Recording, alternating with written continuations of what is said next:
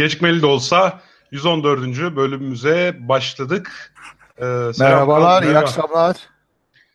Evet, bayağı ara verdik bu sefer. İki haftalık bir ara verdik. Hatta şöyle... Aa, öyle oldu değil mi? Tabii. En son yine bir ses problemi yaşadığımız için podcast'te 113. bölümü de koymadık.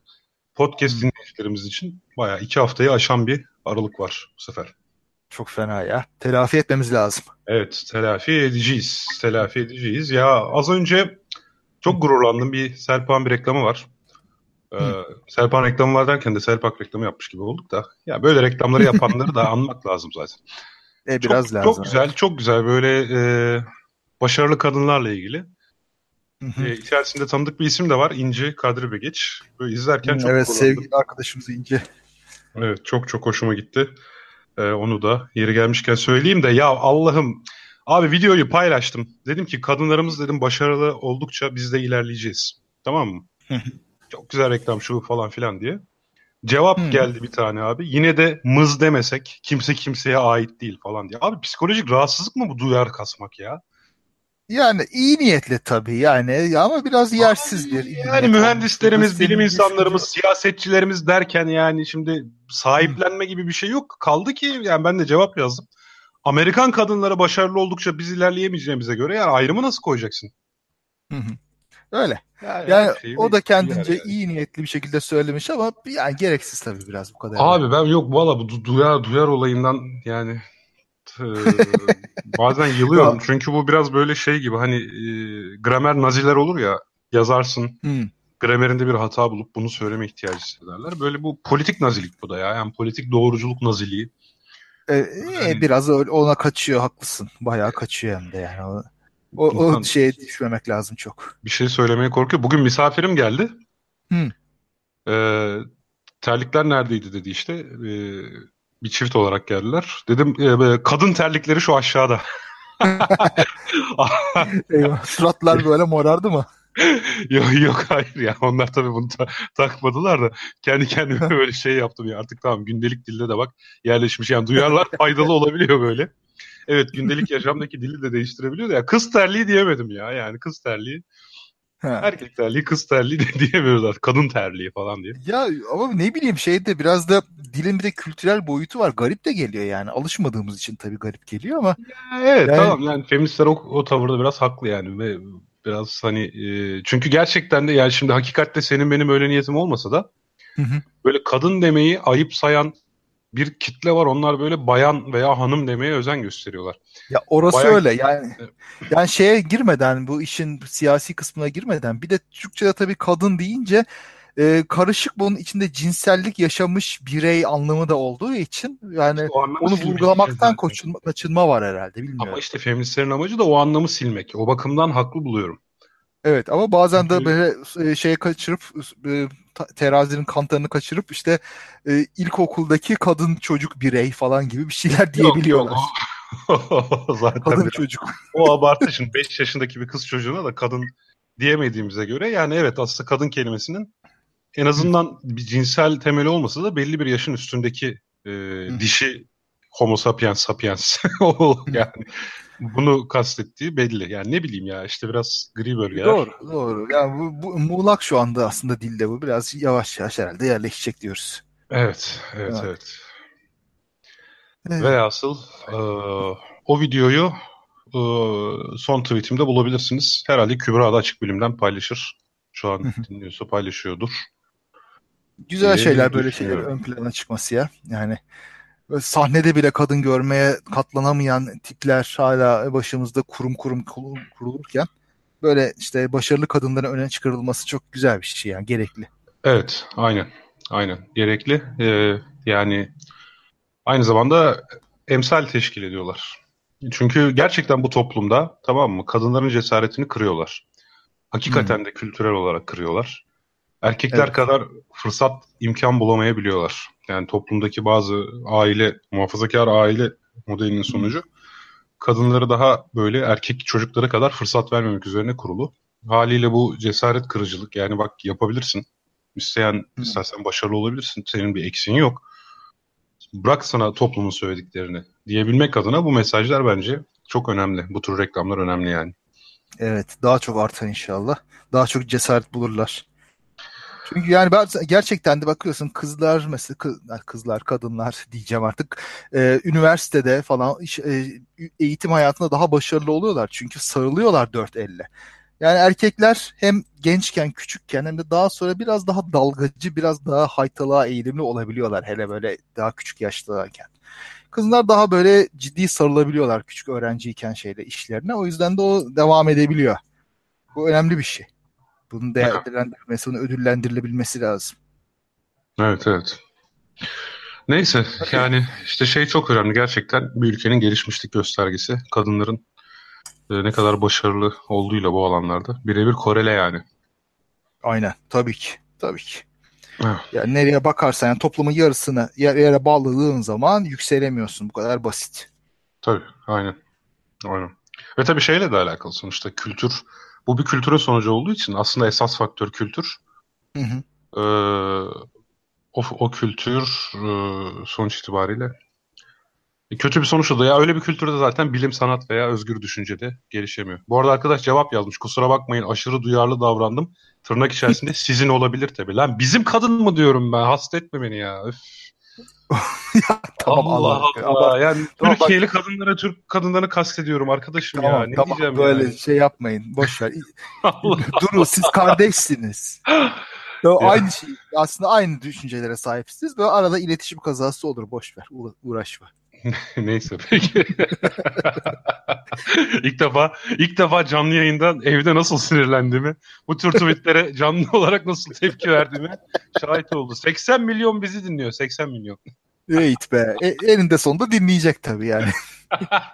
bir gün herkes ama ilk 4 ay toplamda Açık Bilim kanalında yayınlanan tüm programlar yani Muhabbet Devrisi, Nöroblog, e, bilim fili. Ondan sonra işte şimdi akıl var mantık varı da ekledik. Tabii eski programlarımız da var. Açık Bilim Cep Yayını, Doktor Kar vesaire. Hı hı. Bunların hepsinin toplam indirilme sayısı ilk 4 ayımızda 1 milyon 22 bin. 1 milyon. 6 sıfır atsak atarız yani o derece. vay vay vay vay vay. İyiymiş ha. güzel güzel. Dolar yükselirken bir de böyle şeyler yükselsin de biraz moralimiz yerine gelsin. Aynen aynen gerçekten. Ben de şaşırdım. Ayda 100 bin dinleniyoruz falan diyorduk ya o ayda 250 bin olmuş bile yani. Oo, vallahi ne güzeller. Sağ olsunlar. Marifet iltifata tabidir tabii. İltifat görmeyince bir şey olmaz. Evet Çok doğru. Iyi. Sağ olsun dinleyicilerimiz bizi hep teşvik ediyor. Ee, şöyle bir duyuru daha yapalım. Ee, Bilim Kurgu Kulübü Sesli Öykü dizisi yapıyor YouTube kanalında. Onun sesli kayıtları podcast olarak da artık Açık Bilim kanalında yer alacak. Bundan sonra e, muhtemelen iki haftalık frekanslarda. İlk başta şu an hali hazırda dört tane e, yayın olduğu için şimdilik haftalık gideriz. Ama daha sonra böyle iki haftalık frekanslarda kısa bilim kurgu öyküleri de kanalımızda olacak. Böyle ya hep kurgu dışı dinliyoruz, hep bilgi dinliyoruz. Bir de böyle kurgu dünyasına girelim. Bilim kurgu dünyasında seyredelim. Trafikteyken, ders çalışırken, spor yaparken diyenler için artık böyle bir hizmetimiz de mevcut. Çok güzel valla. İyi valla ne güzel böyle devam edelim. Patreon destekçilerimize de çok teşekkür ederiz. Bizim evet çok bu, teşekkür ederiz. Bunları kaldıracak serverların parasını sağladıkları için. Yoksa Aynen. kolay olmazdı bu işler. 20 milyon dinlemenin kaç terabayt yükü var biliyor musun? Puf. Uh, yani amatörlük bir yere kadar götürüyor. Başka türlü tabii, olmuyor. Tabii, tabii. Aynen, aynen, aynen. Ee, şöyle bir şey de var. Mesela patron destekçilerimize yine niye teşekkür etmemiz gerektiğiyle ilgili bir şey söyleyeceğim. Hı hı. Bu e, dışarıdaki yayınlarımızda bir ses problemi oluyor biliyorsunuz.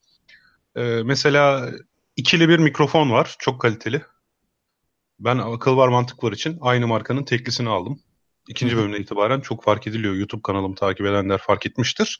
Onun ikili mikrofonu var bu tür podcastler için. Hı. Ee, mesela onu satın alacağız. Çünkü sağ olsun e, Patreon destekçilerimizin bize sağladığı bir bütçe var. Böylece ekipmanlarımızı daha kaliteli hale getiriyoruz. Yayınlarımız da daha daha kaliteli olacak dışarıdaki yayınlarımızda. Hı. Çok güzel. Okey o zaman. Evet son duyuru. Hadi. Dur hala var mı duyuru? Konuya girmeden ne söyleyeceksem söyleyeyim de. Hadi duyur bakalım. Al, bir davul alacağım sana bu kadar duyuruyla böyle. Mani söyleyerek yap bari. Ramazan da başlıyor. Evet evet doğru. Ee, şöyle ha, ha tamam yani çok şey değil. Akıl var mantık var diye bir yayına başladığımızı aslında şeyde söylemiştim ama e, DOM'da Fakat DOM'daki yayını podcast'e koymadığımız için podcast dinleyicilerimiz için bir daha tekrar edeyim. Hı hı. Kendi YouTube kanalımda Akıl Var Mantık Var adında bir görüntülü e, yayına başladım. Bu yayında işte bizi hatalı karar vermeye iten sosyal etkiler, bilişsel kısa yollar, zihinsel e, yanlılıklar, önyargılar vesaire bunlardan bahsettiğim bir seri. Görüntülü olarak yapıyoruz. E, yönetmenliğini Kübra Karacan yapıyor. Hazırlama ve sunumu ben yapıyorum. Bu arada bu YouTube kanalı işini çok sevdim ben. Dün de bir e, sulu boya eserini canlı olarak nasıl yaptığımı kaydettim onu koydum. Merak ediyorsan sana da haber vereyim. Bakarım ama daha güzelmiş. Evet evet belki sulu boya yapmak isteyenler böyle hangi teknikleri kullandığımı falan görüyorlar. O sırada böyle küçük hikayeler anlatmayı falan da düşünüyorum resim yaparken. Hmm. Belki şurada küçük bir ağaç vardır. birisi altına yazmış zaten. Belki şurada küçük resim yapan şirin bir skeptik vardır diye. Evet. Benim ee... söyleyeceklerim bu kadar. Senin de bir evet. duyurun yoksa artık bitirelim. Çok. Benim de duyurum yok. Sen duyurdun her şeyi. Peki. Şimdi e, malum geçen hafta e, meşhur fizikçi Richard Feynman'ın 100. doğum yıl dönümüydü. 1918'de evet. doğmuş. 1988'de ve 70 yaşını doldurmaya az kala kanserden hayatını kaybetti. Richard Feynman'ın kitaplarını herhalde çok kişi görmüştür. Yani burada bizi dinleyenler diyeyim en azından biraz bilime meraklı olanlar. Zaten kitapçıya gittiğinizde pek çok görüyorsunuz. Mesela kocaman Feynman fizik dersleri vardır 3 cilt. Bizim evet. sevgili arkadaşımız Kerem Kaynar da bunların ikinci cildini çevirmiştir elektromanyetizma üzerine. Diğer bir ve üç, üçüncü ciltler de başka akademisyenler tarafından çevrildi. Şu anda isimlerini hatırlayamayacağım. Bunlar da güzel kitaplar yani fiziğe biraz profesyonel derecede Kerem meraklı olan. Kerem çevirmişti ya. Ha yok Kerem Kaynar. Kerem, yok yok hayır hayır.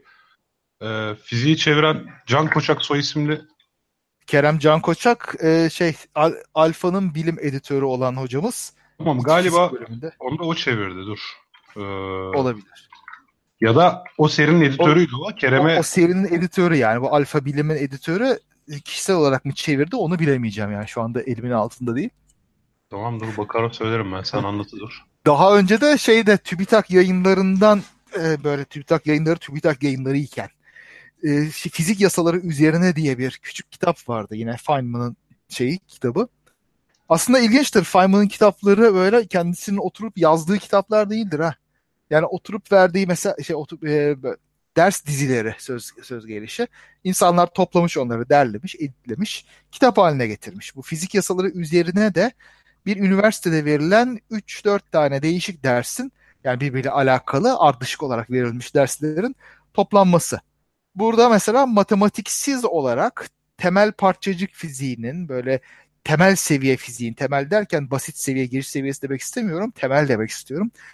Çalışma prensipleri yani fizik deyince düşünce prensiplerimiz nedir? Korunum yasaları olsun, başka şeyler olsun. Bunları matematiksiz bir şekilde sezgisel olarak çok güzel anlatır orada. Yani meraklısına tavsiye ederim. Fizikçi olsun olmasın. Fiziğin düşünce tarzını anlamak için birebir bir kitaptır o. Evet. Yani genelde hatta insanlar sana da soruyordur. Bana soruyorlar başlamak için. Kitap önerir misiniz diye. O zaman bu tam bir başlangıç kitabı diyorsun. Feynman'ın fizik dersleri. Başlangıç mı bilemem. Yani başlangıç olarak söyleyemem. Ya kitap okumak öyle değişik bir şey ki. Herkesin kendi birikimi var. Herkesin o birikime göre kafasında en kolay böyle bilginin akabileceği yol var. Bazısına böyle benim tavsiye edeceğim kitap zor gelir de bana zor gelecek bir kitap iyi bir giriş kitabı olur onun için. Çünkü onun bildiklerine o daha uygundur.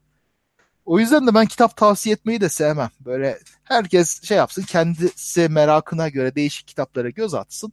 Baksın aa bunu anlamak zor bunu bırakayım. Aa bunu anlamak kolay bunu okuyayım desin. Ya en ben bu arada o tür sorular soranlara öncelikle şunu söylüyorum. Konuyu bölmek gibi olacak ama bence önemli. Heh. İnsanlar yani özellikle hani çok uzun süre bizim ilgilendiğimiz alanların dışındaki hani TMC'ler ve sözelciler diyeyim tamam mı? hani fizik ve fizik, kimya, biyoloji, matematik gibi konularda yani liseden itibaren biraz ayrı kalmış kişiler diyeyim. Evet. Şey zannediyor mesela hani ben bir e, Lawrence Krauss'un hiç yoktan evrenini okuduğum zaman onun 250 sayfasında anlayabildiğimi zannediyor. Öyle bir şey yok. Ben bana soranlara öyle söylüyorum. Önce bu ön yargıyı kırmak gerekiyor. Çünkü insanların cesaretini kıran o. Hani sen diyorsun hmm. eline alsın anlayabileceğine baksın diye de. Tabii. Şimdi o kişi kitapçıya gidiyor tamam mı? Bir tane temel bilim kitabını alıyor böyle popüler. Hı-hı. İçine bakıyor bazı noktaları anlayamıyor. Yani şimdi ben de Lawrence Krauss'u okuyorum. Görelilikten bunun böyle olduğu çıkar diyor. Abi anlamıyorum ben zaten. Tamam mı? Hı-hı. Tabii. Ama hani an, orayı anlamadan geçiyorum. Belki ileride anlayacağım zaten. Birkaç sayfa Tabii. sonra. Ya da belki orasını hiç anlamayacağım. Tamam mı? Yani evet. e, bazen o matematiksel ilişkiyi anlamadan geçiyorum. Ama toplamda temel olarak kitabın ana fikrini anlıyorum. Tabii. Şimdi tabii. Bunu, yani. bunu yani bilim kitabı, popüler bilim kitaplarını okuyarak hani e, fizik hakkında, kimya hakkında genel olarak bilgi sahibi olmak, hani bir şekilde bilimsel görgüsünü arttırmak isteyip nereden başlayacağını bilemeyen insanlara benim söylediğim ilk şey bu. Evet. Cesaretiniz yani kırılmasın. Biz de her okuduğumuz kitabı anlamıyoruz. Okuyorsunuz, genel bir fikir sahibi oluyorsunuz. O okuduğunuz kitap daha sonra başka kitabı daha iyi anlamanızı sağlıyor. Sonra belki bir, bir iki yıl sonra geri dönüp o kitabı okursanız tamamını anlayabilirsiniz diye. Hı hı. Hani yeri gelmişken bunu da söyleyeyim. Feynman'ın o ilk giriş kitaplarını alsanız bile belki bazı kısımlarını anlamayabilir insanlar ama önemli değil zaten. Tabii. Şimdi mesela Tunç ki o da fizikçidir. O e, daha çok Feynman'ın altı kolay parça ve altı zor parça isimli kitaplarını tavsiye ediyor. Başlangıç kitabı olarak. Altı kolay parça olabilir de altı zor parça pek zannetmiyorum başlangıç olarak iyi olabileceğine. Belki biraz fizik konusunda mürekkep yalamış kişilere diyelim işte lisans veya yüksek lisans öğrencilerine hitap edebilir ama. Yani Kolay sonuçta da ilk Türkçe çevirisi çok kötüydü. Sonradan bir daha çevrildi mi bilmiyorum ama ben aldığımda fecaat bulmuştum. Feci bulmuştum yani. E, tabii. Şey de e, dediğin şimdi gerçekten de doğru. Şimdi bir kitabın her şeyini anlamayabilirsin. Bir de şunu da anlamak lazım. Fizik dediğimiz şey aslında bir matematiksel e, şeydir, bilimdir. Ve matematiksel bir bilimi sözlerle ancak bir yere kadar anlatabilirsin. Benzetmeler kurarsın ve o benzetmeler bir yerde seni yarı yolda bırakır. Yani şeyde mesela çok meşhur genel görelilikle ilgili bir benzetme vardır bilirsin. Böyle kauçuktan bir battaniyemiz olsun. Onun ortasına bir gülle koyalım. O kauçuğu göçertir. İşte uzay zamanda böyle da da böyle yıldızlar uzay zamanı böyle göçertir. İyi güzel ama orada o şeyi gülleyi aşağıya yer çekimi çekiyor. Uzay zamanda onu çeken ne? İşte orada ona cevap veremiyorsun bu benzetmede. Artık bu benzetme işe yaramıyor. Çünkü o aslında matematiksel bir yapı. Matematikle onu söyleyebiliyorsun. Pek çok şey fizikte öyle geçerli. Kuantum mekaniği olsun. Hatta klasik mekanikte de yani. Pek çok şeyi. Benzetmelerle bir yere kadar. Çünkü bir yerden sonra bizim algımızı, e, hayal gücümüzü falan aşıyor oradaki şeyler. Bizim Tabii canım merkezcil ivmeyi nasıl anlatacaksın şeyle? Yani sözle nasıl anlatacaksın? Mesela, mesela tabii o da bir şey. O yüzden yani e, oku, şey genel olarak bilme merakı varsa insanların okusunlar ve e, canlarının istediğini ama tam böyle bir fiziği anlamak için işte biraz daha matematiksel ayrıntılara girmek gerekecek herhalde. Yani orada biraz daha tamamlamak için onu da bilmek lazım. Anladım. Şimdi, şimdi sen Feynman'ı anlatmaya başlamadan önce Çağrı Yalgın demiş ki Feynman'ın sevmediğim bir lafı var yalnız. Bilim felsefesinin bilime faydası ornitolojinin kuşlara faydası kadardır. Ki hmm. bilim felsefesine girecek çok lafı var kendisinin. Kayıtlara geçsin demiş. Çağrı Yalgın bunu sevmiyormuş. Onur Arpat da ya bu ne cahilce bir laf rezalet demiş. Kinayeli mi söyledi bilmiyorum. ee... Valla şimdi e, bilmem Feynman'ın haklı olduğu taraf da var. Haksız olduğu taraf da var ve aslında Feynman'ın söylediği bazı şeylere baktığında evet Çağrı'nın dediği gibi gerçekten bilim felsefesinin içi, dibine vurmuş bir yerde. Evet. Ama ben aslında de... şeydir bir e, pozitivist diyeyim yani o açıdan benim de sevdiğim birisi. Hatta teorik fiziğin de hepsine sıcak bakmaz. Bütün ee, sosyal mesela... bilimleri sözde bilim saydığı bir konuşması vardı. Sosyal ha. bilimlerin tamamına sözde bilim diyordu mesela. O da bence çok aşırı genelleştirme. Biraz. Ama yani mesela benim gördüğüm bazı konuşmalar mesela e, kargo dini bilimi diye güzel bir konuşması vardır. Bu şeyde eminim şaka yapıyorsunuz Bay Feynman diye harika bir kitap vardır. Türkçe'ye de çevrildi. Bu onun işte hatıraları böyle sohbetli bir şekilde eğlenceli bir şekilde anlattığı hatıraları içinde bir yerde yaptığı bir konuşma ile ilgili ya, konuşmanın metnini almışlar. Orada kargo bilimi, kargo dini bilimi içinde. Bunun içinde işte e, biraz eleştiriyor pek çok bilimsel yaklaşımı, bilim olarak geçen şeyi. Şimdi kargo dininin ne olduğunu herhalde daha önce bahsetmiştik değil mi? Yani dinleyenler aşinadır. Belki küçük Ama... şöyle bahsetmek lazım.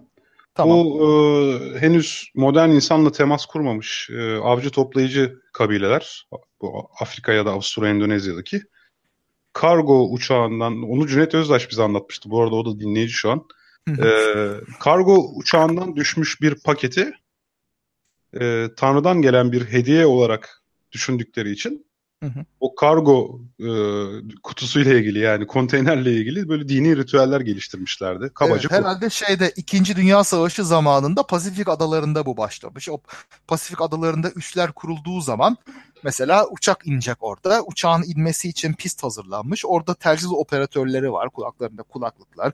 Ellerinde sopalarla ışıklı şeylerle işaret veriyorlar. Kule var bakmak için falan derler. Ha, tabii doğru. Yakınlardaki bir havalimanını izleyerek evet, evet. Yani Kargoyu Ve işte oradaki... uçağın ancak böyle şeylerle gelebileceğine yönelik bir neden sonuç işte O kargoda o gelen askerler mesela yerlilere mesela ellerindeki fazla yiyecekleri veriyorlar. Fazla şeyleri veriyorlar. Yerliler de işte bundan çok hoşlanıyorlar. Aa diyorlar böyle göklerden tanrılar geliyor. Onlar bunu getiriyorlar. O zaman biz de bunların yaptıklarını yaparsak e, bu göklerden şeyler yiyecekler bilmem neler gelir bir taklitçilik yani aslında. Bir postok ergopropter hok hatası yani. Aynen. İşte Hindistan cevizi kabuklarından kulaklıklar yapıyorlar. Ellerinde sopalar, böyle dalları bir araya bağlayıp kuleler yapıyorlar falan. Her şey mükemmel. Yerleri düzleyip pist yapıyorlar ama uçak inmiyor. yani yani şekil yapıyorlar ama şekil özü getirmiyor tabii ki. Şimdi Feynman bunu şeye benzetiyor. Bilimde de bazen bunun yapıldığından bahsediyor kargo kültü gibi düşünme, düşünmediğinden bahsediyor. Başta biraz sahte bilimcilerden bahsediyor. Mesela Geller'le olan tecrübesinden bahsediyor. Geller bunu otel odasına davet etmiş, ona gösteri yapmış, anahtar almış böyle kırmaya, bulmaya çalışmış, olmamış.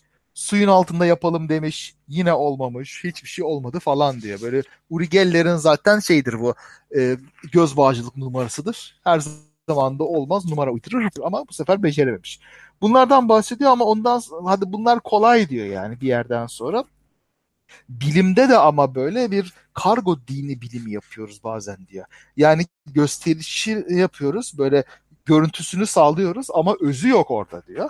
Ve aslında bugün e, tabii bu şeyin konuşmanın yapılmasından sonra artık alıştığımız bilimsel yanlışlar, bilimsel araştırma yanlışları istismarlarından falan biraz bahsediyor. Mesela şey bir araştırma yaptığın zaman oradaki yanlışları, eksikleri de açık bir şekilde ifade etmelisin. Bunları saklamamalısın. Kendini yanlışlamaya çalışmalısın her zaman diyor. Ee, ondan sonra fikirleri böyle bir araya getirdiğinde sadece senin ön yargını destekleyenleri değil, desteklemeyenleri de hepsini vermelisin diye anlatıyor. Mesela burada güzel bir örneği var. İşte biraz da iki hafta önce şeyde DOM'da anlattığım yalan savar konuşmasına da benziyor. Böyle bilimdeki uygulamaları yanlışlığı. Millikan, Amerikalı fizikçi Millikan'ın elektronun yükünü ölçtüğü bir deney var. Feynman o konuşmasında ondan bahsediyor. Diyor ki işte e, Millikan bir şey ölçtü. Biraz hatalıydı ama ondan sonra tarihine baktığınızda bu elektronun yükün ölçülmesinde bir sonraki deney için biraz daha yüksek bir değer çıkarttı. Bir sonraki birazcık daha yüksek çıkardı. Ta ki eninde sonunda gerçek değere yakınsayana kadar. Ama niye böyle oldu? Niye bir sonraki araştırmacı hemen doğruyu bulmadı da yavaş yavaş yükseldi? E çünkü hiç kimse sürüden ayrılmak istemiyor. Hiç kimse koskoca Millikan'ın e, böyle yalancı olduğunu söylemek istemiyor. O yüzden de e, bir, e, bir, sef- bir seferde büyük bir değişiklik yapamıyorlar diyor yani. E, bu işte şey Feynman'ın aslında karakteri biraz da böyle e, put kırıcı. Bayağı böyle saygısız diyebileceğimiz böyle e, fazla e, şey yapmayan nasıl diyeyim hürmette biraz kusur eden bir adam. İyi bilim adamı olması da biraz da ondan. Şimdi burada mesela çok güzel meşhur bir lafı vardır. Burada ediyor bunu. Birinci prensip diyor sen kendini aldatmayacaksın ve aldatabileceğin en kolay kişi sensin diyor. Burada geçiyor bu laf. Şimdi bu sosyal bilimlere gelirsek burada biraz ileride işte psikolojideki hatalardan bahsediyoruz. Mesela bir öğrenciyle konuşuyordum diyor. Ş- şöyle şöyle bir deney yapılmış. Ondan sonra ben bunu biraz değiştireceğim şöyle yapacağım diyor. İyi de dedim işte sen bir de önceki deneyde bir tekrarla bu şartlar altında karşılaştırma da yap dedim diyor. Aa çok iyi dedi öğrenci. Ondan sonra psikoloji hocasına gitmiş. Böyle yapayım diye. Hayır demiş psikoloji hocası. Çünkü o zamanlarda bu 1947'lerde falan yapılmış bir deneyi tekrarlamak kabul edilen bir davranış değil orada. Yani yapılmış zaten niye yapacaksın deniyor. Birazcık değiştirip farklı bir şeyini yap oluyor. E şimdi yani bugün öğrencinin mesela... kariyeri açısından diyorsa tabii. Yok yok yani o genel olan. Neden tekrar edilebilirliğini ölçmek niçin o kadar abes olsun ki diyoruz bugünkü kafamızda tabii. Ha yok bu genel politikadan bahsediyor o zamanlarda öyle yapıyor ve yani şu zamanlarda da artık böyle psikolojide ve başka bilimlerde de tekrarlanabilirlik krizinden çok bahsediyoruz ya işte onun evet, bir yansıması evet. olsa gerek bu. Daha o tarihlerden bu tekrar edilebilirlik krizine değinmiş oluyor aslında evet. Tabii. Mesela ve bu konu bunun da hemen arkasından övdüğü bir psikoloji deneyini anlatıyor. Young isimli bir adamın işte 1937'de yaptığı bir deneyler var. Farelerin öğrenmesiyle ilgili işte e, labirent içinde fareleri koşturup bir odayı buldurmaya çalışıyor. Ondan sonra işte her şeyi düzeltiyor. Mesela yiyecek bulacaklar fareler. Yiyeceğin kokusu olmasın diye orayı kimyasalla siliyor. Ondan sonra başka bir şeyle işte renkler aynı olsun, renklerle ayırt edilemesin diyor. Döşemenin altından ses yapmasın diye böyle altını kumla falan kapatıyor. Ta ki böyle fareler e, her şeyi yaptıktan sonra artık bulamıyorlar o şeyi kapıyı. Ha yani, yani deney şartlarını çok iyi kontrol ediyor. Çok evet, özenli. Bunu, ha, bunu överek anlatıyor. Yani bu işe yaramaz bir şey demiyor. Överek anlatıyor. Ondan sonra baktım diyor başka psikoloji deneylerine. Aa, hiçbirisi bu yanga atıf yapmıyor diyor. Ve hiçbirisi bunu ölçeğinde bir özenle deney hazırlamamış diyor. O yüzden de bu işte kargo dini bilimi haline geldi diyor. Kargo kültü bilim diyor. Şimdi buradaki eleştirileri biraz da o açıdan anlamak lazım. Yani şimdi şey var bir de o zamanlarda e, Duke Üniversitesi'nde J.B. Ryan isimli bir profesör var. Psikoloji profesörü. Bu duyu dışı algılama deneyleri yapıyor. Telepati, duru görü vesaire. Ha, önce de konuşmuştuk tabii. Ha, evet yani bunlar da o zamanın e, mainstream psikoloji bilimi içinde.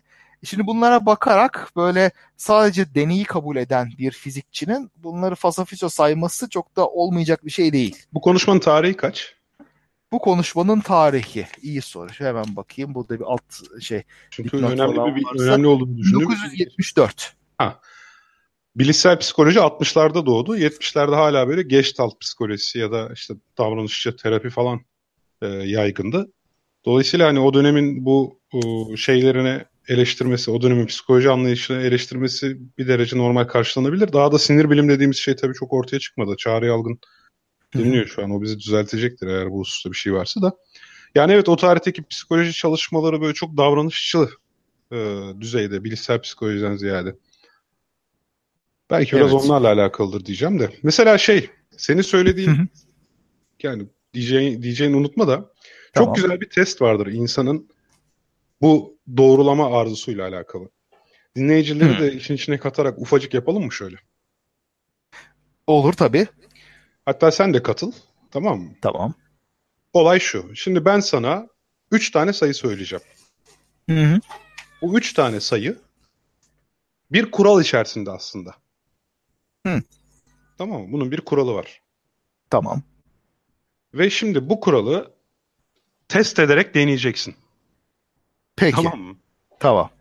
Çok güzel. Tam da konuştuğumuz konuyla ilgili. Ha, test ederek deneyeceksin yani. Bana yeni bir üçlü sayı söyleyeceksin. Tamam. Ben de sana doğru ya da yanlış diyeceğim. Yani tamam. benim kafamdaki kurala uyuyor mu uymuyor mu onu söyleyeceğim. Peki. Tamam mı? Sen de kuralı tahmin ettiğini düşündüğün zaman, doğru kuralı bildiğiniz zaman, bildiğin zaman bana söyleyeceksin. Bu arada dinleyiciler de yazabilir. Peki. Ben şimdi kafamda bir kural oluşturdum. Bir A kuralı. Zaten tahmin etmeye çalışacağın kural bu A kuralı. Ve bu tamam. A kuralına uygun bir dizi söyleyerek başlıyorum. Tamam. 5, 10, 15. 5, 10, 15. Evet şimdi tekrar edeyim dinleyiciler için. Burada Hı-hı. bir A kuralı var ve bu A kuralına bu sayı üçlü yani triplet bu üçlü uygun. Tamam evet. mı? Bu kuralın ne olduğunu başka sayı dizileri üretip bana sorarak Hı. anlamaya çalışacaksın. Peki. Başlayabilirsin. Ee, Mesela, Peki, mesela. Tunç Kuyucu 6 11 16 demiş. Doğru bu kurala uyuyor Tunç. Sen baş sen söyle abi. Ha ben şimdi ha, başka diziler mi vereyim yoksa bunun devamı nasıl gelir Tunç, diye mi? Yok Tunç Koyucu gibi bana yeni bir üçlü sayı söyleyeceksin. A kuralını tahmin etmeye çalışacaksın. Peki. eksi 1 0 1. Doğru. Uyuyor. Muğla tıp 6 12 18 demiş. Evet o da uyuyor. Tamam. 1 6 Peki. 11 demiş Hilal Ahenk Aki. O da uyuyor. Umut Dündar Peki. 2 4 6 demiş. Uyuyor. Devam et. Tamam. 1 100 5000. Uyuyor. Tamam. Peki e, 1 150. Uymuyor. 100 ve 50. Ha, güzel. Tamam ve biraz daha istersen diğerlerini söyleyebiliriz. Evet Bak- o benim 10 0 eksi 10 demiş. Uymuyor. Cem Göven 2 4 9 demiş. Uyuyor. Hı hı. Tunç Kuyucu 0 0 0 demiş. Uymuyor. Tamam. Tamam. Şimdi bir sürü tahmin aldık. Bir şeyi fark ettin mi? Senin Evet. son tahminin hariç ve Hı hı. dinleyicilerden birinin tahmini hariç beyinlerimiz bunu doğrulayarak denemeye çalıştı. Yanlışlayarak değil. Hı. Yani kafanızda A kuralı olduğunu tahmin ettiğiniz bir kural var. Tahmininiz. Ama bu tahmininizi yanlışlayacak bir üçlü önermek yerine bu tahmininizi doğrulayacak bir üçlü önerdiniz. Evet. İşte tam olarak da beyin hep böyle çalışıyor tamam mı? Halbuki Heh. Kuralı söyleyeyim ben. Kural artan herhangi 3 sayıydı. Evet. Artış yönünde tamam mı? Eğer bir kişi daha en baştan sen dahil veya sen biliyordun muhtemelen zaten o yüzden öyle yaptın diye düşünüyorum. E, Eğer evet. herhangi bir kişi azalan 3 sayı söylese ben yanlış diyecektim zaten. Tamam mı? Ve böylelikle A teorisi kafalarındaki A kuramını çok daha büyük bir destek bulmuş olacaklardı. Çünkü doğrulayarak sonsuza kadar şey gider bu. Böyle bir şey yaptığında aslında e, en dar kuraldan başlamaya eğilimli oluyor insan. Yani 5, 10, 15, 20, 25, 30. Evet diye aralarında 5 gidiyor. olan ya da işte Ha. e, O yüzden ben önce bir kere e, ne dedim? ardışık Neyse. 5'in katlarını söyledin yani bir şekilde. 5'in katları Ha, olan söyledin be- yani. Yok 5, 10, 15, 25 dedim. Bir kere 5'te artmadığını anladım. Ondan sonra eksi 1, 0, 1 dedim. Negatif sayılar da olabileceğini çıkarttım. Ondan sonra böyle arada belli bir düzeni olma, yokmuş gibi görünen yani büyük küçük büyük orta ve küçük sayılar falan koydum. Biraz öyle değişik değişik genelleştirmeye çalıştım yani. Evet En yani sen sonunda- biraz daha bilinçli yaklaşsan da e, Ha. hani çok yanlışlayan bir örnek yerine hep kafandakini doğrulamaya çalışan bir örnek verdin değil mi genel olarak? Yok hayır ben yanlışlamaya çalıştım çünkü Ha, her doğru tamam. bir kalıp oluşturuyorsun. O kalıbı kırmaya çalışıyorsun. Yani mesela eksi 1 0 1 verdiğimde de sayılar arasında eşit sayıda adım var. Eşit. Evet. Şimdi burada tabii çok kişiyle birer tahmin yaptık. Ben bunu bir sınıfta bir kişiyle yaptığım zaman genelde şöyle oluyor. Önce işte 5'in katlarını deniyor mesela tamam mı? 15, 20, 25 diyorum uyuyor. Hı hı. Sonra diyor ki 3, 6, 9 diyorum uyuyor. Hı hı. Ondan sonra tahmin etmeye çalışıyor tamam mı? Ee, aralarında eşit aralık olan 3 sayı mı diyor. Hayır diyorum. Evet. Sonra devam ediyor tamam mı? 4, 8, 13 diyor. Yani halbuki sadece şey yapsa tamam mı? 12, 10, 1 dese çok daha hızlı ulaşacak sonuca. Çok daha az bir adımla ulaşacak. Tabii. Tabii. Yani e, bu böyle sonsuza kadar devam edebiliyor. Sonsuza kadar birbirine benzeyen işte bu elektronun giderek yükünü artarak tespit etme meselesi hep birbirine benzeyen Aynen. deneyler yapmaktan. Aynen. Hep birbirine benzeyen hani deneyde ufacık değişiklik yapsa da ana şeyden kopamıyor. Ana gövdeden. Doğru. Tıpkı İşte yani 5 10 Feynman'ın- 15'i 10 15 20 demek gibi bir davranışta bulunuyor. İnsan beyni böyle. tam olarak bu. Yani başta bir şey kabul edip onu da doğrulamaya çalışmayacaksın diye ve bütün bu yazdıklarında da aslında bunu görürsün bu alt metinlerde ve hatta bariz olarak da açık yazılmış olarak da görürsün. Kendini kandırmayacaksın, bir şeye inanıp onu doğrulamaya çalışmayacaksın. Her zaman böyle onu kırmaya çalışacaksın, e, bozmaya çalışacaksın. Bozamazsın o zaman kabul edeceksin diye. Bunları açık net olarak da söyler. Bu açıdan çok önemli bir şey bu. Evet. Kendini kandırmamak biraz da oradan geliyor. Şimdi Feynman'ın bak bir ilginçliği biraz da tabii bu prensibin bir sonucu olarak çok genç yaşta bile çok böyle büyük insanların, büyük fizikçilerin karşısına geçip onlarla çat çat kafa tutmuşluğu da var. İlginç bir şekilde. Şimdi mesela şey var. e, Hans Bethe bu savaş öncesi zamanın böyle bayağı büyük fizikçilerinden bir tanesi. Şimdi, şimdi Feynman'ı bir hayatını bir özetleyeyim. 1918'de New York'ta doğuyor. New York'ta doğduktan sonra işte bayağı akıllı bir çocuk olduğu ortaya çıkıyor. MIT'ye gidiyor fizik okumaya. Fizik okuduktan sonra Princeton'da yüksek lisansa başlıyor. Princeton'da işte yüksek lisansı bitmeye yakınken e, savaş başladığından artık böyle savaşa adam çağırıyorlar ve bir yerden sonra da Los Alamos'a atom bombasını geliştiren yere bunu da davet ediyorlar. Genç böyle 23-24 yaşlarında bir fizikçi olarak oraya gidiyor ama baya bir itibarı var. Çünkü mükemmel bir hesaplamacı. Böyle kafadan çok güzel hesaplamalar yapabiliyor. Her şeyi çok kolaylıkla anlayabiliyor. Şimdi mesela Hans Bethe onun tanıdığı yaşlı fizikçilerden bir tanesi. Fiziğin en önde gelenlerinden biridir kendisi de isim olarak. Mesela orada benimle konuşuyor diye diğerleri gelmeden önce ben ona diyorum ya olur mu öyle şey deli misin sen ya falan gibi cevaplar veriyorum diyor. Çünkü fizikten bahsederken diyor benim gözüm hiçbir şey görmez oluyor. Yok, yok işte bu yaşlı bir adammış, yok işte saygıymış, sosyal şeymiş. Fizikten bahsedildiği zaman benim tek derdim o da doğruluk oluyor. O, bu da onun hoşuna gitti diyor. Hoşuna gittikten sonra işte ben bu görevi aldım. Bir yerden sonra böyle tecrübesizliğime rağmen dört kişilik bir kişinin başında bir grup lideri oldum diyor. Ve hatta daha sonra Los Alamos'ta zaman geçtikten sonra buna bir telefon geliyor. Diyor ki işte e, ben işte şey e, A.G. Bohr yani bunların takma isimleri var. Bir de Niels Bohr var orada. Niels Bohr ve A.G. onun oğlu A.G. Bohr ikisi de fizikçi. Los Alamos'taki bu çalışmaya katılmışlar. Niels Bohr bir efsane. Yani o dönemin yaşlı fizikçileri arasında bile bir efsane öyle böyle değil. Ve bunlar kendi sonuçlarını diğer önde gelen fizikçilerle paylaşmadan önce Richard Feynman'ı çağırıyorlar odalarına böyle böyle fikirlerini söylüyor. Ya olmaz öyle diyor. Böyle olur. Şöyle şu yanlış şurası olur. Ha hum hum hum falan. Ondan sonra tamam diyor Niels Bohr. Biz artık bunu diğerleriyle paylaşabiliriz. Yani onu e, tam böyle doğruyu söyleyecek adam olduğu için özellikle seçmişler. Hep böyle itiraz ediyor öyle değil böyle değil diye yaptığı için. Hürmetsizlik yani aslında bilimde arzu edilen bir şey. İyi bilim yapmak istediğinde. Maalesef evet. Türkiye'de bunun biraz cezasını çekersin böyle hürmet etmezsen büyüklerine ama o büyükler ciddi bilim yapmadığı için oluyor. Yani ciddi bilim yapıp da hürmetsizliğe kızan bu açıdan olmaz benim bildiğim. Tam bu arada tam bu bahsettiğin esnalarda Los Alamos'tayken e, şeyi de söylemek lazım. Yani Richard Feynman orada göze batacak başarılar da gösteriyor. Yani çok Hı. güzel çalışmalarda bulunuyor ama o sırada karısı ölümcül bir hastalığa sahip ve ölmekte üzere bu arada. Yani tedavi evet. bir hastalığa sahip. Evet öyle. Yani orada mekik topluyor. Bir senatoryuma bir oraya, bir senatoryuma bir oraya böyle. Ha evet bunu şeyde de okursun bu işte eminim şaka yapıyorsunuz hikayesinde de orada bir bölüm ona ayrılmıştır. Daha sonra bir kitabı daha çıktı anı kitabı işte başkası ne düşündüğünden sana ne diye. Ki bu laf da o ilk karısının lafıdır. Evet, Arlen'in. Ee, evet. Bu arada şey yapalım, e, paylaşırız da.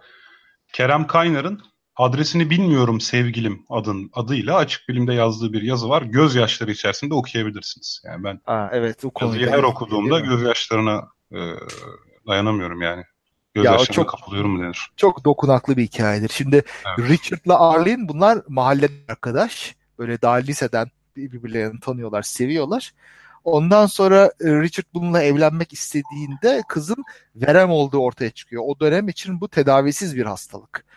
Yani ama yine de evleneceğim diyor. İşte aileler hayır dese de. Hiç öpüşemiyorlar bile yani. Düşün evleniyorlar ama öpüşemiyorlar bile hastalık geçmesin diye Richard'a.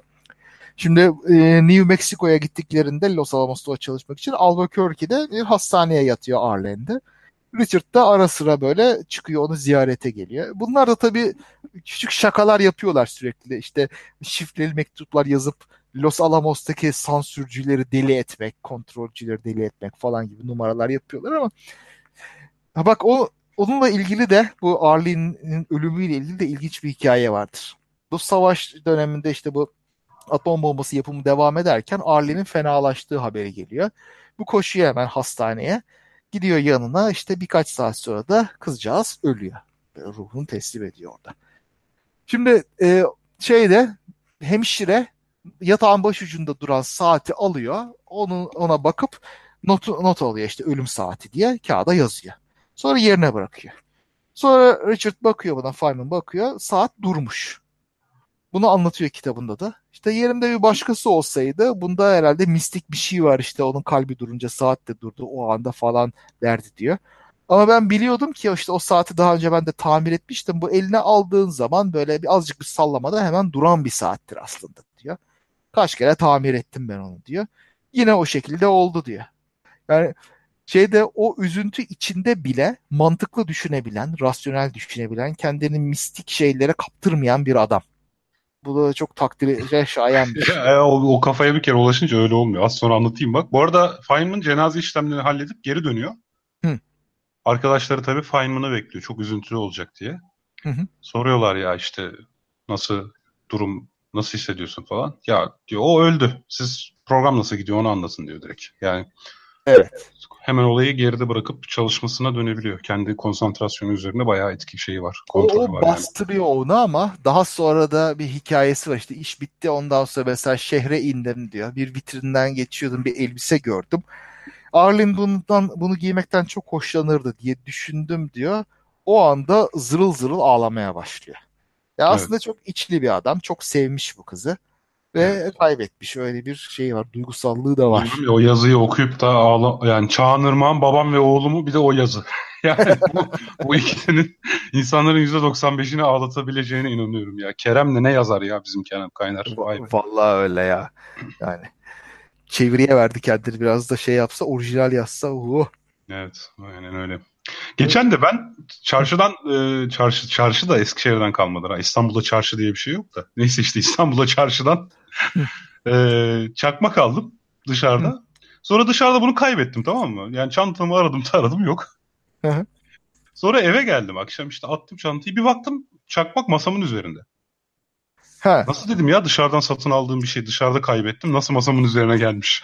Oo. Yani- Gerçekten kendi kendime bir an yani mistik bir şey olabilir mi bunda derken kendimce şöyle bir kuram kurdum. Yani çakmak muhtemelen arka cebimdeydi. Arka cebime bakmam. Eve gelince de beni arabada arka cebimde rahatsız ettiği için eve gelir gelmez ilk cebimden onu çıkarıp masaya koydum. Ben hatırlamıyorum diye bir sonuca ulaştım yani. Hmm. E tabii. Ya Tabii, mistik bir şey öyle. olacaksa o benim niye çakmağım üzerinden olsun. Çakmak da anlamsız bir şey üzerinden olsun yani. Aynen. Aynen. Evet. Yani e, şey de şimdi Feynman'ın çok ilginç bir öğrenme yaklaşımı var. Ara sıra böyle internette de paylaşılır işte Feynman yöntemi falan diye. Tamam mı? E, bu adam daha böyle çocukken kendi kendine kitaplardan bir şeyler öğrenmeye başlıyor. Mesela çocukken işte pratik insan için kalkülüs gibi bir kitap almış 1930'larda. Ondan sonra onu okuyor, ediyor, işte notlar alıyor. Kendi kendine notasyonlar uyduruyor. Mesela demiş ki işte ben sin x notasyonunu beğenmedim. Çünkü bu benim için s, i, n ve x'in çarpımı gibi gözüküyor diyor. Kendi kendine böyle üstte üstü uzun bir sigma işareti yapmış kareköke benzeyen. Onu onu sinüs diye kullanmış falan. İcatlar çıkartıyor yani aslında. Ama asıl olarak yaptığı şu. Kendi kendine üreterek öğreniyor her zaman. Yaptığı her şey o. Şimdi mesela öldüğü zaman tahtasında böyle yazılı olan şeylerin fotoğrafı var. Baktığınızda böyle internette bulursunuz. Bir tanesi çerçevelenmiş bir şekilde yaratmadı, yaratamadığım şeyi anlayamam diye yazıyor. Altında da e, çözülmüş bütün problemleri nasıl çözüleceğini öğren yazıyor. Şimdi bu olağanüstü bir şey. Bunu Feynman değilsen zaten çözülmüş bütün problemlerin nasıl çözüleceğini öğrenemezsin. O ayrı. Yani büyük bir hedef. Vakit Evet. Bu arada. Birinci prensip aslında bütün hayatı boyunca uyguladığı bir şey. Yaratamadığım şeyi anlayamam. Bunun anlamı şu. Şimdi bir matematiksel işlemi böyle e, kitaptan okuyup böyle öğrenemiyorsun. Kendi kendine oynayarak, yaratarak bir şekilde öğreniyorsun. Bunu aslında matematik, fizik okuyan herkes aşağı yukarı bilir. E, bir kitabı okuyarak veya hocayı dinleyerek hiçbir şey öğrenemezsin. Problem çözersin ancak. Onları uygularsın, değişik şeylere uygularsın. O zaman öğrenirsin.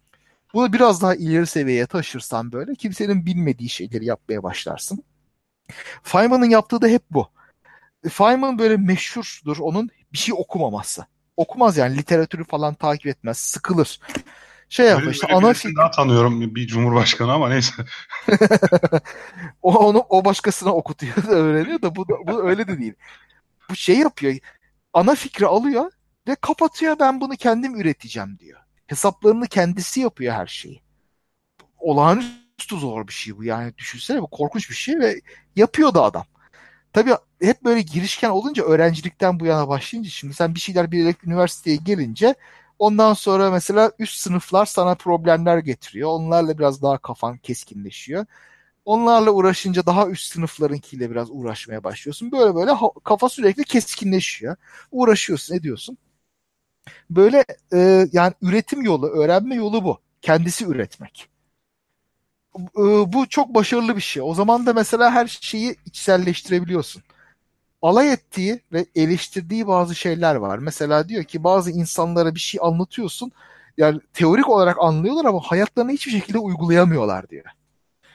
Şeyi e, mühendislikte hala kullanılıyor mu bilmem belki görmüşsündür. Böyle eğrileri kullan çizmek için bazı cetveller vardır. Böyle eğri büğrü değişik eğriliklerde. E, French curve dedikleri bir şey. Garip, matrak bir şey. Bu işte öğrenciler buna demişler bunun bir özelliği var mı bunların diye. Bu da onlarla alay etmek için tabii ki diyor bu, bu French curve cetvelinin özelliği nereden tutarsan tut en alttaki nokta her zaman e, ona olan teğet her zaman yere paraleldir diye dalga geçiyor. Bu öğrenciler de bunu duyunca çeviriyorlar, çeviriyorlar. Aa evet de her evet her seferinde en altta kalan noktanın teğeti yere paralel nasıl oluyor bu falan diyorlar.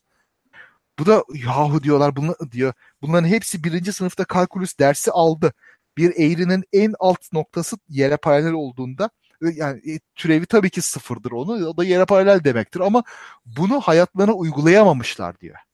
Evet. Daha sonra e, bunu mesela bir asistanla, fizik asistanında da deniyor.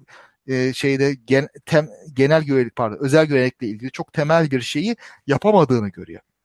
Çünkü teorik çerçevede ifade edilmemiş. Biraz daha uygulamalı günlük bir anlamda ifade edilmiş ve onu uygulayıp teoriye dönüştüremiyor. Yani insanlar bunları tam olarak anlamıyorlar diyor. E, sadece e, biçimsel olarak anlıyorlar. Bundan kaçınabiliyor işte bu sadece. Temel olarak eğitimin problemi ve bunun farkına vararak kendisinin kaçmış olması da başarısının sırrı gibi görünüyor ve e, bir dinleyicimizden ama itiraz var sana. Heh. Evet o benim diyor ki Feynman her ay fizikten çıkmış makalelerin abstraktını okuyup conclusion'ını tahmin etmeye çalışırmış. Eğer tahmin edemezse makaleyi okurmuş diyor. Hı. Sanırım tam o hani öyle çok makale falan okumazmış dediğin noktaya bir itiraz bu. Olabilir, olabilir. Onda yanılmış olabilirim. Ama genelde yani pek fazla okumadığı kitap veya şey literatürü fazla okumadığı genelde söylenir. Yani Ama okumaktan o, ziyade uygulamayı tercih ediyormuş diye toparlayabilir miyiz yani? Hani tabii. Ya bulmaca çözmeye, daha... ya bulmaca çözmeye bayılan bir adam. Yani orada dediği doğrudur. Abstrakta okuyup bunu nasıl yapmışlar diye onu çıkartmaya çalışmıştır muhakkak. Onu da bir oyunlaştırmaya dönüştürmüş yani kendince. Tabii. Aynen öyle. Bu şey Peki, kitabın yani, içinde... yani sen sen bitir istiyorsun o zaman dur. Tamam. Bu kitabın içinde bir de Brezilya'da yaptığı, yaptığı bir gezi var. İşte bir yıllığına Brezilya'da eğitim vermiş. Fizik eğitimi. Orada çok güzel bir oranın eğitim sistemi eleştirdiği bir konuşmasını da aktarıyor. Diyor ki işte e, şeyde fizik öğrencilerini sözlüğe aldım diyor. İşte bana Brewster açısını anlat. İşte Brewster açısı yansıyan bir şeyin işte geldiği şey polarizasyonu şusu busu falan gibi kitaptaki şeyi birebir ezberletiyor. E, ezberlemiş aktarıyor. Güzel. Tam puan alıyor. Ondan sonra gittim öğrencinin yanına diyor. Bak diyor işte tamam sözlü bitti notunu aldın. Şimdi benimle konuş söyle konuştuğun zaman söyleyeceğin şeyler notunla ilgili olmayacak. Şimdi şu pencereden dışarıya bak. Şey var e, denizden böyle ışık geliyor yansıyor. Bu ışık polarize midir değil midir? İşte bilmiyorum efendim. Onu şöyledir bilmiyorum efendim. Aslında sorduğu şey birebir demin sözlüde mükemmel olarak aktardığı şeyin gerçek hayattaki bir uygulaması. Aha müthiş. Ha, onu bilmiyor. Ondan sonra işte bunu şeye benzetiyor. Eski Yunanca'da ezbe, e, Sokrates'i ezberlemiş birisini düşünün diyor. Veya biz hafız diyelim işte adam e, hıfz etmiş Kur'an'ı böyle Arapçasından. Onu, ama mesela Kur'an'da... Ve geliyor da okuyor işte, karşımızda ama daha az önce söylediği şeyin anlamını... Kur'an'da adaletle ilgili ne söylenir dendiğinde bilmiyorum diyor.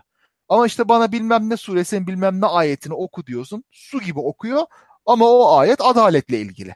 Ama onun sorusuna cevap veremiyor gibi. Ezberlemiş. Tamamen ezberlemiş oradaki ama fiziği bu şekilde yapmış. Bunu çıkıyor anlatıyor işte burada mesela bir ders kitabı var diyor. Ama burada çok güzel deneyler varmış gibi gösteriyor diyor. Böyle sayılar koymuş. İşte düşen bir topun değişik konumları, hızını falan böyle tabloyla koymuş. Gören de deney yapmış zanneder diyor. Ama aslında bu deneyi gerçekte yapsaydı bu sayılar böyle çıkmayacaktı. Çünkü yuvarlanan bir topun hareketi düşen bir topla aynı hızda olmaz. Böyle şey var. E, dönme momentinin etkisinden dolayı böyle buna aşina olanlar için söyleyeyim. Böyle çıkmaz diyor. Yani uydurmuş olduğu belli diyor. Ama bu işte anlat kullanılıyor. Çünkü işte ezberlenmesi gereken yerler güzel kalın dizilmiş, diğerleri hafif dizilmiş. Böylece zaman harcanmıyor, edilmiyor. Sor, şeyde soru sorulması teşvik edilmiyor sınavda ve sınavda diyorum pardon sınıfta. Çünkü işte Aa, niye soru soruyorsun bizim zamanımızı harcıyorsun hocanın zamanını harcıyorsun diye bir e, çevre baskısı oluyor öğrencinin üzerinde diyor. Bu şekilde bilim anlatılamaz diyor. Siz bilim anlatmıyorsunuz diye de pat diye de söylemiş yani o açıdan. Evet, bu e, fizik kurallarını günlük hayata uygulama konusunda bir önemli katkısı daha var. Ben de onu ilave edeyim. Biliyorsun Challenger uzay mekiği faciasını. Hah, e, evet. Bir contanın bu sıcaklık, hava sıcaklığı altındaki çalışma biçiminin bu, e, aslında göreve uygun olmaması. Yani contanın o kadar da emniyetli olmaması. Farklı hava sıcaklıklarında emniyetli çalışmaması ile alakalı. Evet. Bu, bunu böyle halka çok basit bir şekilde bir bardak buzlu suya o contayı atarak ya bir sadece o conta ve buzlu su kullanarak çok basit bir şekilde anlatabilme şeyi vardı. Zaten o çözüyor Aynen. biliyorsun bu meseleyi. Evet, evet. Yani şey var bu e, başkası ne düşündüğünden sana ne kitabının içinde o kitabın çoğu zaten bu konuyla ilgili bu Challenger'ın düşmesini araştırması. 12 kişilik bir takım kuruyorlar. Tek bilim adamı bu. Herkes böyle grup halinde bir yerlerde dolaşırken bu her şeye burnunu sokuyor, her şeyi kurcalıyor, soruşturuyor, ediyor. En sonunda dediğin gibi bir gösteri yapıyor. Bir e, basın toplantısında buzlu su istiyor ve orada Challenger'da kullanılan O-ringlerden bu şey plastik halkalardan bir tanesini alıp buzlu su içine koyup bir de kıskaçla kıstırıyor. Normalde soğutulmamış olanlar böyle esnekliğini muhafaza ederken kıskacı çıkarttığı eski haline dönerken buzlu suya atılmış olandan kıskacı çıkarttığında bükülmüş olarak kalıyor. Ve diyor ki işte zannediyorum bu bizim problemimizle ilgili bir şey sebebi bu. Aslında işte mühendisler uyarmışlar NASA'yı yöneticileri bu konuda ama NASA yöneticileri kulak asmamışlar buna. O yüzden de kulak asmamıştı. Da... Kuyucu da yazdı hatta şimdi geri çekti gerçi iletisini.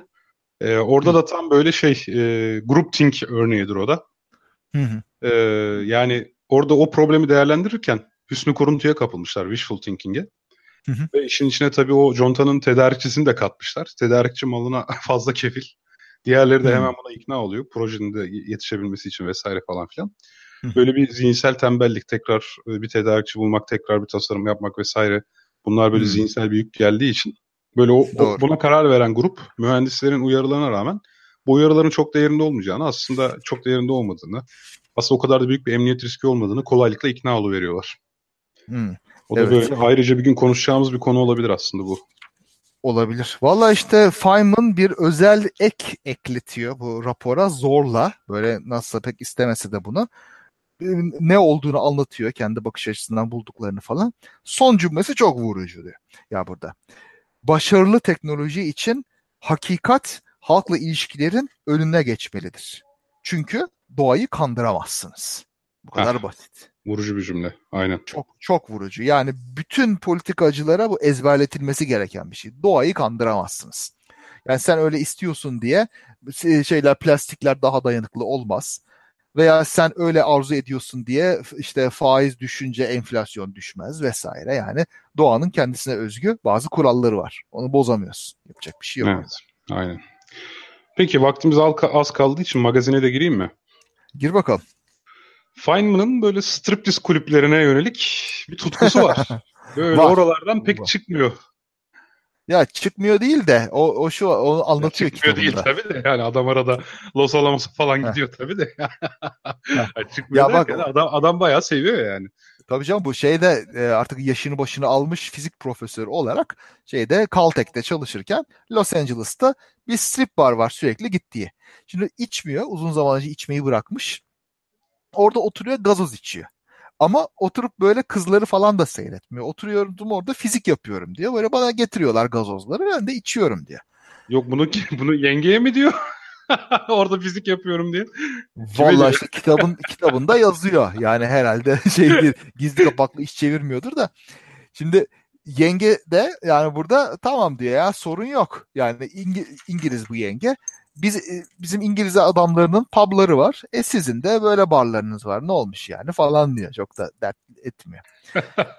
Şimdi ama şey var işte Feynman aslında sadık bir adam. Yani evlilik bu evliliğin dışında bayağı bir zamparalık yapmış ama bu üçüncü evliliğinde, üçüncü mutlu evliliğinde artık e, şey yapmıyor bir şeyin karışmıyor. Bununla ilgili de ilginç bir hikaye var bak. falan mı demiş? Ne demiş? Ya birinci evliliği trajik şekilde bitiyor biliyorsun. İkinci evliliğinde karısıyla işte sorunlar oluyor. Anlaşamıyorlar, edemiyorlar. Kişilik ay- ayrışması, kimyaları tutmuyor diyelim. Ayrılıyorlar. Üçüncü evliliğinde ama gayet mutlu oluyor. Orada iki çocuğu oluyor. Ölene kadar onunla evli kalıyor. Ve sadık kalıyor diyorsun. Bildiğimiz kadarıyla öyle bir yani Bunu, şüphe bunu kim, kim sebep söylüyor yok. şimdi? Tabii o da var. Onu bilemem yani. Neyse e, o dedikodu o bizi ilgilendirmez ama bu hikayeyle ilgili matrak bir şey var. Şimdi bu strip kulübünün sahibinin mahkemeyle bir başı derde giriyor. Galiba şikayet mi geliyor ne böyle ahlaksız yerler yap işler yapılıyor falan diye. Bu da e, şahit arıyor kendisinin lehine şahitlik yapacak birini arıyor. İşte bir tanesi diyor ki ya ben işte çocuklar için bir kamp işletiyorum. Bu, bu buna şahitlik yaptığım duyulursa kimse bana çocuğunu göndermez. Peki. Başka bir tanesi diyor ki işte benim de böyle bir işim var. Aileler bana gelmez böyle şahitlik yaparsam iyi. Feynman da diyor ki e, burada herkesin kaybedeceği bir şey var. Benim kaybedeceğim hiçbir şey yok diye ben şahit olayım bu adam için. Ondan sonra mahkemeye çıktım diyor. Burada avukat, karşı tarafın avukatı sormuş. İşte siz bu adamın çalıştığı yerin aileler tarafından kabul edilebilir bir yer olduğunu söyleyebilir misiniz? Feynman da tabii burada hiç sıkışmaz etmez. Valla hiçbir şey herkes tarafından kabul edilebilir değildir. Siz bana toplumun yüzde kaçının kabul etmesi gerekir. Onu söyleyin kabul edilebilir olması için.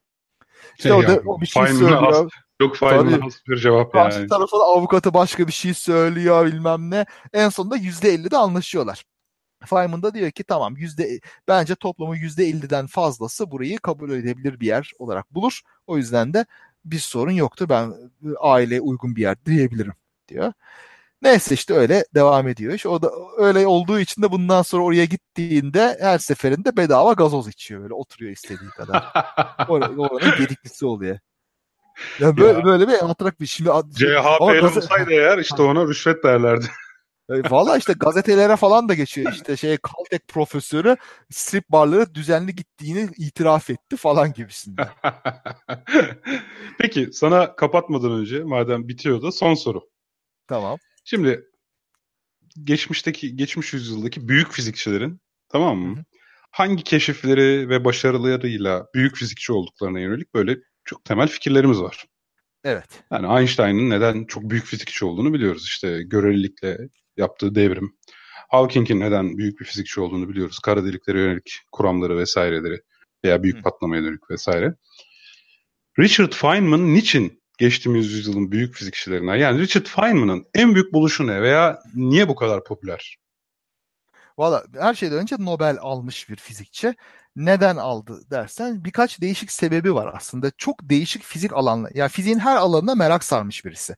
Bazıları gibi bir snobluğu yok. Yani onun dönemi için mesela en rafine fizik temel parçacık fiziğidir. Diğerleri uygulamalar daha aşağıdır falan gibi görüşler var. Feynman için her şey bir. Her şey dünyayı anlamak üzerine. Hiçbirine bir snobluğu yok.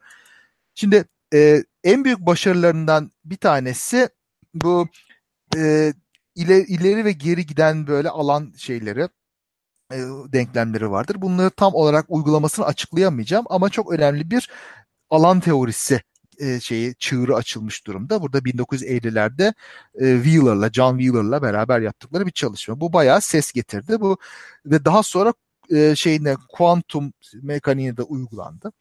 Kuantum mekaniğinde işte özellikle temel parçacık fiziğinde önemli çalışmaları oldu. E, Feynman diyagramları denen çok böyle işe yarayan grafik bir şekilde bu etkileşimleri parçacık ve foton etkileşimlerini tarif etmeye yarayan ve hesap yapmaya yarayan e, sezgisel bir yöntem geliştirdi. Hatta geliştirdiği zaman kimse ona inanmadı. E, bu ağır topların karşısında sunduğunda ya böyle şey olmaz falan dendi. Zamanla kabul edildi. E, süper iletken üzerine pardon süper akışkanlık üzerine çalışmışlığı var. Bu konuda da böyle çığır açan çalışmalar yaptı. Mesela helyum, sıvı helyumun garip bir davranışı vardır. Bulunduğu bir kabın duvarlarından yukarıya tırmanır ve boşaltır o kabı. Yani koyduğun yerde durmaz. Yukarıya tırmanır bir şekilde. Onu açıklayan şeyler, işlemler, işler yaptı. Birçok şeye bulaştı. Çok değişik şeylere bulaştı. Çok değişik e, büyük katkılar yaptı. Hatta şeydir böyle e, uzay fiziği camiasında, manyetosfer fiziği camiasında da hikaye vardır. E, böyle Bay Feynman işte sizin de mesela bu aurora problemini el atmanızı bekliyoruz falan deniyor. Böyle şey kuzey ışıkları, kutup ışıkları nasıl oluşuyor, ne oluyor falan gibi 50'ler, 60'lar zamanları. O zamanlar bilinmiyor nasıl oldu. Valla dede yani yaparım ama e, ben söz verdim kardeşime. Onun alanına girmeyeceğim dedi. Kardeşi John Feynman o da fizikçi. O da manyetosfer fiziği çalışan birisi kendi başına bayağı başarılı olmuş. Çok ileri gelen fizikçilerden biri. Ve yemin ettirmiş abisine bu işe el atmayacaksın. Bu benim bölgem diye. o da öyle söz verdiği için ona girişmemiş. O, yoksa ona da el atsa onu da becerirdi. Böyle yani e, şey diyeyim 20. yüzyılın üç büyük fizik ikonundan biri Feynman. Einstein, Hawking ve Feynman üçü beraber. İşte bunun bir kısmı biraz böyle kendi etrafında yarattığı e, bu hale var. İşte bu yarat bu hikayeler, eğlenceli hikayeleriyle vesairesiyle. E, bir kısmı işte bu yazdığı kitaplar da tabii etkili. Bu fizik dersleri mesela aslında giriş fiziği için uygun değildir.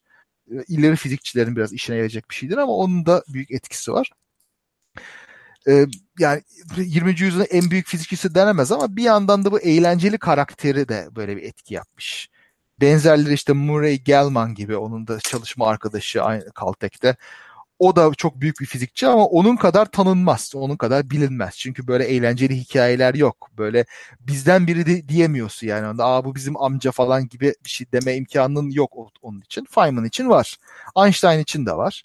Stephen Hawking de böyle abi büyük zorluklardan zorlukları aşmış, sakatlığıyla mücadele etmiş bir adam olduğu için hoş geliyor bize.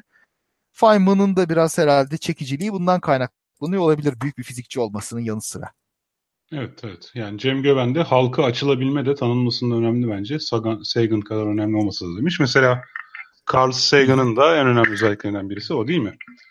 Yani Carl Öyle Sagan tabii. çok her yani pek çok insandan daha başarılı bir astronom veya astrofizikçi gibi bir durum yok. Ama yok. Ama onun yani çok büyük hizmetleri ki Pulitzer ödüllü bu arada kendisi. Tabii. Yani, yani şey, Sagan şeydir eğitime ve şey e, popüler bilime biraz kendini vermiştir. Bilim, bilimci Çok olarak başarılı evet. olmasının yanı sıra. Evet. Feynman'ın öyle bir derdi hiç olmadı. Yani popüler bilimle uğraşayım falan, insanlara bilim eğitimi vereyim gibi bir derdi hiç olmadı. Hatta öğrencisi falan da pek yokmuş. Çok böyle sabrı yok böyle öğrenciyle, postdokla uğraşmaya. Yani hızlı böyle idraki olan insanlarla uğraşmayı ister. Evet. Valla iyi Feynman'ı andık 100. Andık. doğum yılında. Evet. Ee, ben bazı kitaplarını okumadım açıkçası ama şimdi hem sen hem evet. dinleyiciler o kadar methetti me- Mesela çok beğendiğim bir fikri yani. vardır. Benim de benim çok hoşuma gitmiştir. Onu da bir aktarayım modellerle ilgili. Şimdi filozoflarla bir oturup konuşma yapacak bir ara, böyle işbirliği yapacak felsefecilerle. Onlara hazırlık olarak şöyle bir fikir ileri sürecek. Ee, bir tuğla diyor. İşte bir tuğla işte öz müdür falan. Örne vereceği örnek şu bir tuğlanın içi var mıdır? Şimdi bir tuğlanın içine varlığından söz edebilir miyiz? Neden? Şöyle. Tuğlayı kırdığın zaman orada gördüğün yüzey artık onun içi değildir, onun dışıdır. Yani art, aslında tuğlanın içini hiçbir zaman göremezsin. Buradan başlayarak şuna gidecek. Elektron dediğimiz şey de aslında tuğlanın içi gibi bir teorik kavramdır. Aslında bir elektronu hiçbir zaman göremeyiz. O, o yüzden de onu sadece teorik olarak düşünürüz e, gerçekliğinden var varlığından emin olamayız. Ama bu işe yarayan bir teoridir. Tuğla'nın içinin işe yarayan bir teori olması gibi. O yüzden kullanırız. Tabii o bir yere varamıyor çünkü bu anlattığı hikayede felsefeciler başka şeye takılıp kalıyorlar. Gidiyorlar bu örneği kullanamıyor ama bu fikir bana çok güzel geldi. Şimdi ilginç geldi. Bir e, model var burada kafamızda bir teori var. Bu teoriyi her zaman doğrudan bir şekilde deneyemesek de onun doğruluğunu düşündürecek sebepler olabiliyor. Tuğla'nın içi teorisi gibi mesela. Yani tuğlanın içi doğru örnek mi olmuş bilmiyorum da. Neden? Ya tuğlanın içi bir model değildir. Yani tuğlanın o, o da söz, olduğu... sözel bir fark zaten. Yani Yani Yoksa o... tuğlayı X-ray'e koyarsın içinde görürsün. Sen onu kırıp Yok. Yani onu koyup dış haline getirmeden. Yani şimdi tuğlanın tuğlanın yapım sırasında toprağın sırasında o toprağın içerisine bir bozuk para atarsın ve o tuğlanın içinde olur. X-ray'e de koyar görürsün. Tuğlanın içinde o parayı görürsün. Tuğlanın içini göremezsin. Tamam da ya yani, bence elektronla uygun bir örnek değil. İşte o, orada onu kastettiği elektron da bunun gibi aslında doğrudan ulaşamadığımız tek başına bir elektronu elimize alamıyoruz, bakamıyoruz. Ama onun e, ikinci derecede etkilerine bakıyoruz ve bir tutarlı olarak bunu ancak işte elektron diye bir parçacık var diye düşünerek bulabiliyoruz diyorsun. Burada da işte tuğlanın içi biraz da o anlamda düşünülebilir. Yani tamam yani peki tabii de. Yani bana daha iyi bir örnek verebilirmiş gibi geldi tuğlanın içinden. Hı. İşte. Yani bunu da eklemiş olayım. Şeye genellikle net olmaya önem veriyor. Yani muğlak teorilere çok önem vermiyor ve deneysel desteğe çok önem veriyor. Mesela sicim teorisini kabul etmedi ölene kadar. Yani olabilir peki ama elimizde hiçbir e, delil yok. E, bu kadar zamandır 15-20 senedir uğraşılıyor ve hala bir delil gelmedi. O yüzden de yüksek ihtimalle bir şey çıkmayacak düşüncesi içindeydi. Evet yani yanılmış da olabilir ayrı şu anda hala. E, olsun çağında yanılmamıştı. Yani şu an yanılıyor olabilse de o çağında kendi çağında eldeki veriyle bunun böyle evet. olduğunu söylediği için yanılmamış oluyor sonuç itibariyle. Evet. Ya şey evet. gibi uzaylılar da vardır belki. Ama yok şu anki verilerimize göre bir kanıt yok. Yani olma olasılıklarını yüksek buluyoruz ama yok yani. Yani bu açıdan yaklaşımını beğeniyorum. Yani şeyde biraz böyle şey sosyal bilimleri küçümsemesi sebeplerini de biraz açıkladım. Yani hepsini küçümsemiyor. İyi yapılmamış bilimi küçümsüyor. O yüzden beni de etkilemiş sayılır ben böyle şeyler bir şeylere lafoloji falan demem de biraz onun etkisidir diye. Evet evet biraz senin sertliğinle şeyi Feynman'ın sertliğini ben benzetiyorum birbirinize zaten. biraz öyle.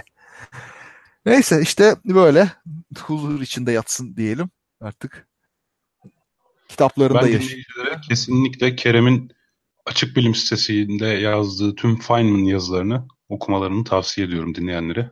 Bizim Kerem Kaynar'ın. Evet. Ve adresini bilmiyorum sevgilimi de yani dikkat edin gerçekten ağlatır. Evet. Ya bir de şeydir aslında bahsetmek isterim. Leonard Mlodinov'un güzel bir kitabı vardır. Leonard Mlodinov iyi bir bilim yazarıdır. Aynı zamanda zamanda işte uzay yolunun senaristlerinden biriydi. Bu yeni jenerasyon uzay yolunun. Onun Feynman's Rainbow, Feynman'ın Gökkuşağı isimli bir kitabı vardır. Caltech'te bir doktora sonrası araştırmacıyken Feynman ve Gelman'la aynı şeyde koridorda bir ofiste ve onunla yaptığı sohbetler o, hakkında ve kendi böyle arayışları diyeyim ve o arayışların Feynman'la paralellikleri gibi ilginç bir kitaptır ama Türkçe'ye çevrilmedi herhalde. Çevrilse güzel olur. Ama çevrilmediyse de bulduğunuz yerde okuyun derim. Neyse benim evet. diyeceklerim bu kadar. Yani andık büyük bir insanı. Onu ne kadar çok okusak, anlamaya çalışsak o kadar iyi. Ağzını sağlık abi bizlere anlattın. Evet. Teşekkür ederiz. Başka o zaman diyeceğimiz bir şey yoksa bu hafta için yavaş yavaş veda edelim. Evet. Artık toparlayalım. Evet teşekkür Toparlayalım. ederiz herkese. Evet, tüm dinleyicilerimize teşekkür ederiz. Bize buradan katkıda bulundular. Ee, Muhabbet Teorisi'nin 115. bölümü haftaya bugün salı günü gerçekleşecek. Sıradaki Yalan Savar ve Muhabbet Teorisi Meetup toplantımız 10 e, Haziran'da gerçekleşecek. Şimdiden ilan edelim. 10 Haziran'ınızı boşaltın. Ee, bu arada Onur Arp şeyi de söyleyelim. Dün Nöroblog'un e, şizofreni üzerine bir bölümü vardı. Çok güzeldi. Bir, kopan bir kısım vardı. O kısma kadar dinledim. Ondan sonra da kaçırmışım. Ee, ama o dinlediğim kısma kadar ki büyük bir kısmıydı zaten. Harika bir programdı. Onu da mutlaka dinlemenizi tavsiye ederim. Evet şimdilik böyle. Evet. O zaman herkese iyi akşamlar herkese diyelim. iyi akşamlar. Görüşmek üzere. Selamlar. Hoşçakalın. Daha fazla bilgi edinmek isteyenler Tarihi Osmanlı Mecmuası'nın 3. cüzünün 1912. sayfasına bakabilirler efendim.